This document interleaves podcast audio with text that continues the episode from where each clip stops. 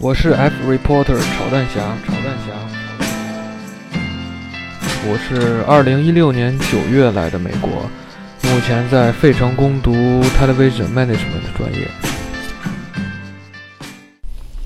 其实，在美国待的这些时间啊，我就越来越发现，美国是一个非常随随性的国家。这首先就从他们人民的这个穿着的方式。上面你就能感受到，一个是他们这个对于寒冷的这种感应啊，是感应不到的。冬天，对吧？费城其实虽然说不是很冷，但也还也是零下呀。很多这个大哥们穿着大短裤，穿一个拖鞋就在街上走，上半身却是一个棉袄。很多这个。大白妞对吧？之前说的，穿着短裤、短裙呐，就在街上走，就好像是感觉不到寒冷，感觉我们这些穿着毛衣、秋裤的人才是那个奇怪的人。另一个呢，就是他们这儿啊，所有的人穿裤子都要把屁股露出来，真的。今天我坐坐那个有轨的电车的时候，在车站。我是到这个比我住的地方还偏西边，就是更靠近这个黑人区的一个地方坐这个电车。那条路上反正就是来来回回，我等电车等了有十分钟吧，一共只经过了两个白人，就是黑人区。黑人区啊，这个黑黑哥对这个裤子的提的部位啊是非常的低的，就白哥也有，但是吧。没有黑哥那么低，我就今天见到了最低的一个，就是他低到什么程度呢？如果他想蹲坑撇条的话，对吧？他想去上厕所，想大号，他都不用脱裤子，他就坐上就行了。呀，那个屁股出来的哦，就是他穿一个白色的内裤，哎呦，内裤也不好看呀，关键是特别肥大的一个白内裤，整个屁股蛋露在外面。所以黑哥们都爱穿一个，就是大家看那种非常嘻哈的衣服啊，特别的长。我觉得国内的朋友们有这种非常时尚的人啊，其实把这个衣服穿错了。因为正统的咱们这个黑哥们儿还有白哥们儿非常洋气啊，他们穿这个长袍马褂的这个上衣的时候，是为了遮他们的屁股。毕竟是冬天，对吧？你。这个牛仔裤提到这个大腿根儿，露出一个大白内裤，然后白内裤有的好好提，对吧？把屁股能包住，有的屁股就在外面。他冷，所以他要那个衣服长长出来一个屁帘儿，把他的屁股遮一下，给他取暖。但是国内咱这个裤子还是提的太高，我觉得也应该向他们学习一下，到底什么什么部位最最最时尚呢？对吧？就是什么时候你蹲坑的时候，直接脱内裤，不用脱外裤，你就是最时尚。然后经常一辆车开过去，你就不用，他都不用停，你也不用看，你就能知道这是谁开车，对吧？经常怎么怎么分辨呢？只要从车中传来动感的音乐，声音非常巨大，就像功放一样，那必必定是我们。时尚的黑哥开着小车经过你。我是 F reporter 炒蛋侠，炒蛋侠。我是二零一六年九月来的美国，目前在费城攻读 Television Management 专业。今天我主要想说的呢，是我在这个美国。参加了主要有两次的这个算挺正式的一种聚会的经历吧。其中第一次呢，就是我们在参加学院的这个 orientation 的时候。什么是 orientation 呢？orientation 就是啊，像一个迎迎新的一个会议一样，你们专业的老师、你的 advisor 来，然后把你们这些新生都召集起来，还有老生。然后给大家讲一下咱们专业都是什么呀，然后有什么老师呀，什么课程呀，哪里好哪里棒啊。然后老师给大家老老生给大家分享一下他们的经验，他们什么？我们这儿有一个什么去英国的项目，多好多好，太完美了，整天诱惑我们交钱去参加这些项目啊，有点像传销，但是的确是给你传传授了很多的知识啊，人生的经验。之后呢，早上我们就是参加这个人生经验大会，到了下午。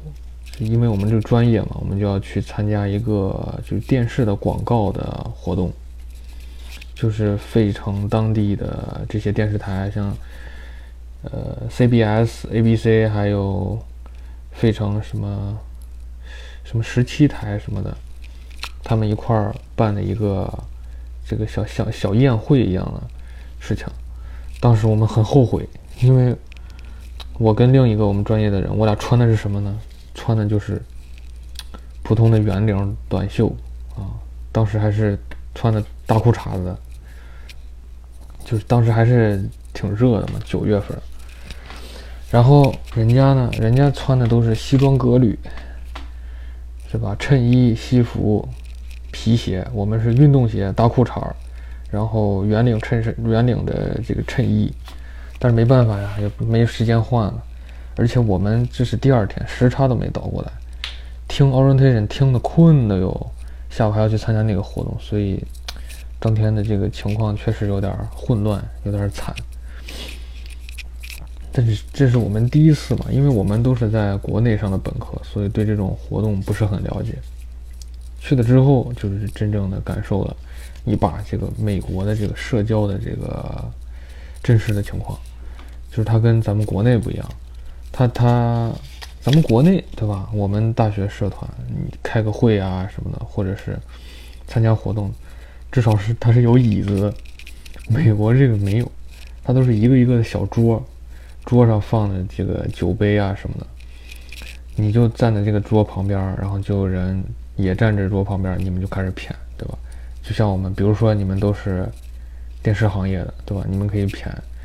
呃，我我的单位对吧？最近上拍了一部什么影片？这个人就可以说啊，我看过看过哪里好哪里不好，大家分析分析，讨论讨论啊，举杯谈冠相庆一下，对吧？然后你跟他聊完了，你可以拿着你的酒杯转到下一桌，跟下一个人再谈，从诗词歌赋谈到人生哲理，对吧？随便谈。但是呢，我们刚一去，人生地不熟。时差也没倒过来，而且口语永远是最弱的一项。我们的口语嘛，总是总是这个中国的主要是考试考得好，口语还是稍微差一点，跟人家也难以达到一来就谈笑风生的地步。所以我俩比较尴尬，我俩就在旁边找了一个椅子，就有椅子的地方已经离这些小桌很远了，大家都在小桌那儿。相谈甚欢啊，我们就坐在旁边椅子，就坐旁边椅子都有人过来跟我们聊，他们真的是非常爱聊啊。有人过来聊说你们是哪个国家呀？你们这个学什么呀？对吧？哪个学校啊？你当时好像还有别的学校的，然后还有行业的从业人员，就聊，还是你们以后想干什么呀？我就开始瞎瞎谝，我说哇，我以后要拍电影，什么玩意儿什么玩意儿，开开始胡说。然后这个谈将谈话谈完了之后呢？哦，对，谈话之前每个人还要贴一个名字，写你名字的牌贴在胸前，这样大家打招呼的时候就可以带上你的名字，显得更加亲切。等这个谈话完了之后，就开始入席了。入席，然后前面有一个大的舞台，嗯，还有个大屏幕，屏幕上就是各个台的。每一个频道的新新的这个播出季的这个预告，还有它的各种活动，然后后来还有一个优秀学生奖学金的一个这个颁发的仪式。但是主要的我们的注意点，呃，一个是在这个他们拍做的很好的这种预告片、宣传片上做的真的非常好，剪辑的特别凌厉啊，特别好。另一个就是吃的，因为因为你看我我一到费城，第一顿一包薯片，睡在哪里？睡在我的抽真空的衣服上，对吧？这个真的是饱经沧桑，在飞机上也不舒服，中间飞机还晚点，转机的时候还晚点，终于吃到一顿好饭了，非常开心。然后我一看，桌子上放了有面包，对吧？然后一会儿上菜，还有一块非常大的肉，肉也不错。然后还有米饭，但是它这个配的菜就有点，这菜怎么说呢？它是豆角，还有别的菜，但是这个豆角啊，它是生的，我我也不明白，它还不是全生，它是半生不熟的生。还有沙拉什么的，那是生的，我可以理解，对吧？豆角，这这。这会中毒吧，对吧？你怎么能这样吃呢？什么情况？大家都吃津津有味啊，豆角蘸上土豆泥，咔咔就吃。没办法，我就吃了。但是真的吃怪怪，食食之无味啊，弃之又饿。好久没吃饭了，好可怜哎。吃完之后，然后还有喝的呀什么的，反正这个菜也走了两三轮。今天就算吃完了。后来的第二次吃饭呢，参加聚会呢，是参加我们这个感恩节的时候，我们的 advisor，他叫这个特德斯科，他就邀请我们所有的我们专业的留学生一起去他的家里，呃，过这个感恩节。他之前就是因为，他我们经常找他聊天，因为因为我们不懂，所以我们就。我就我我是挺喜欢问，对吧？我就问他，他就说你可以每周都来问我一次，我们就经常跟他聊。然后有一次他就开始跟我们讲说，你感恩节有有安排吗？我们都没有啊，我们三个三个留中国留学生都是无家可归的状态，也有一个是以前过过，但另外我跟另一个人都是一片白纸，是吧？从来没有过这个节，也没有吃过什么火鸡。他说你来我家，咱们一块儿吃。后来我发现这是一个学院的传统吧，好像每年的感恩节他都叫所有的留学生去他家吃饭。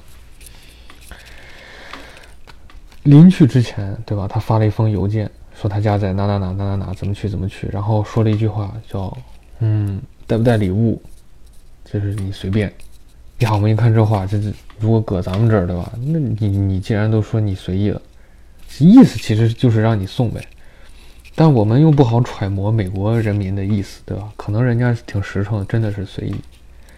然后我们就问我们同样留学生啊，他是一个克罗地亚的，他是比我们大一级，但是因为我们这个他是一共有，呃，就是上课跟国内的这个学制不太一样，我们是一年分为四块，一个季度一个季度上课，他相当于比我们。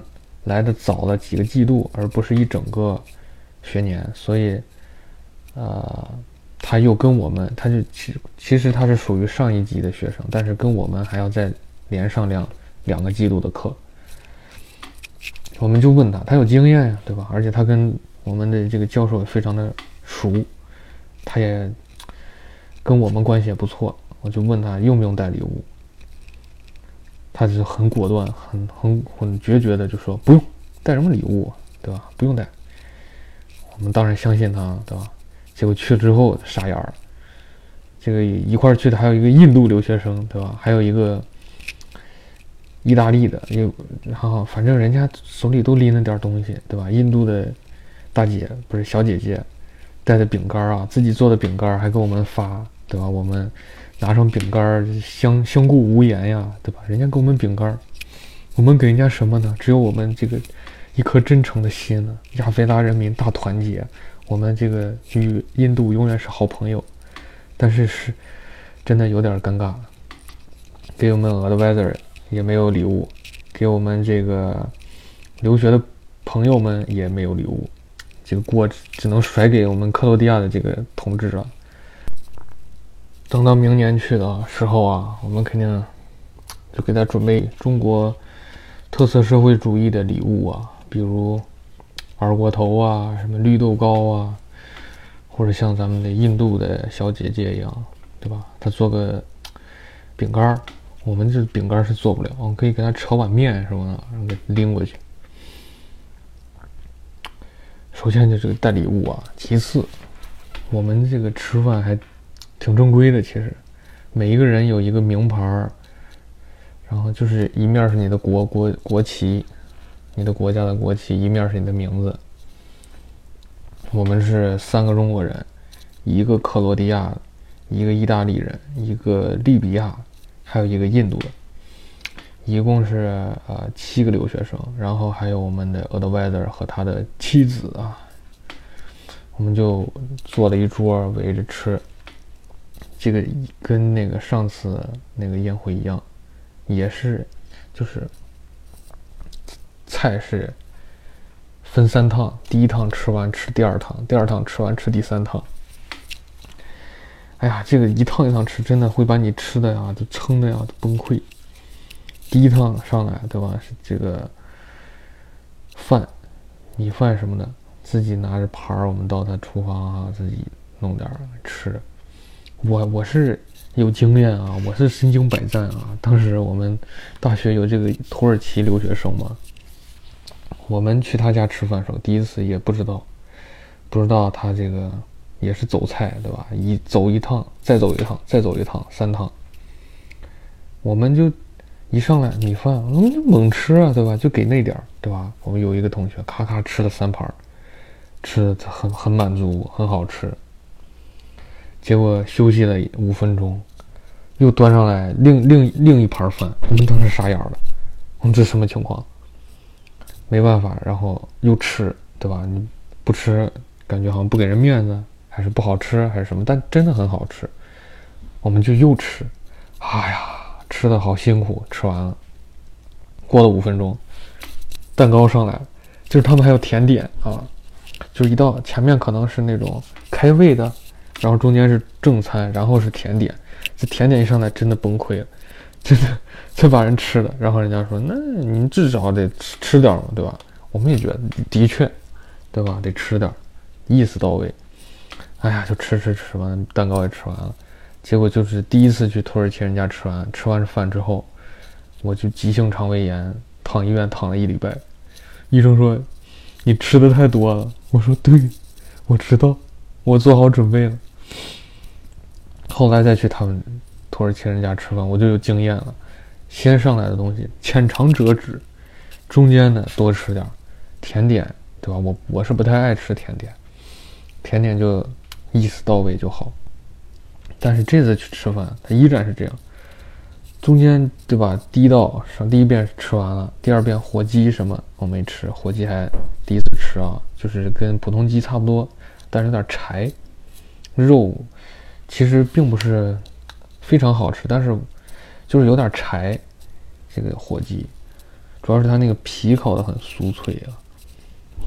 等第三道甜点上来，我那个同学已经傻眼儿，他妈的吃了一趟又一趟，又来一趟，什么情况？然后我们反正最后，哎呀，甜点一人就分着分着把它给都吃了。在这个吃饭的前后啊，我们一去还首先是围着。这个沙发上坐着小桌，每个人倒点什么小酒、红酒，然后就一边喝酒一边聊天儿，有这个。然后这个老师家，我们去他家是怎么去呢？是坐火车，得坐火车到他家。他家不在，严格意义上应该是不算是费城，是费城周边的一个小的城镇。到了他家之后，他家是那种。像就是别别墅一样的构造，还有那个火炉，就是经常看老电视剧里面啊，大家围着火炉在那过圣诞的感觉。我们就是围着火炉过感恩节，呀，第一次烧啊，我还捡那个木头往里放，真的还挺好玩的。就围着这吃着小零食，喝着酒。等吃完饭了之后，又开开到这个地方。吃又吃着小零食，又开始喝酒。这个葡萄酒还真的非常好喝呀！就聊天，聊啊聊，聊到很晚很晚，最后我们才坐着火车又回到我们家里。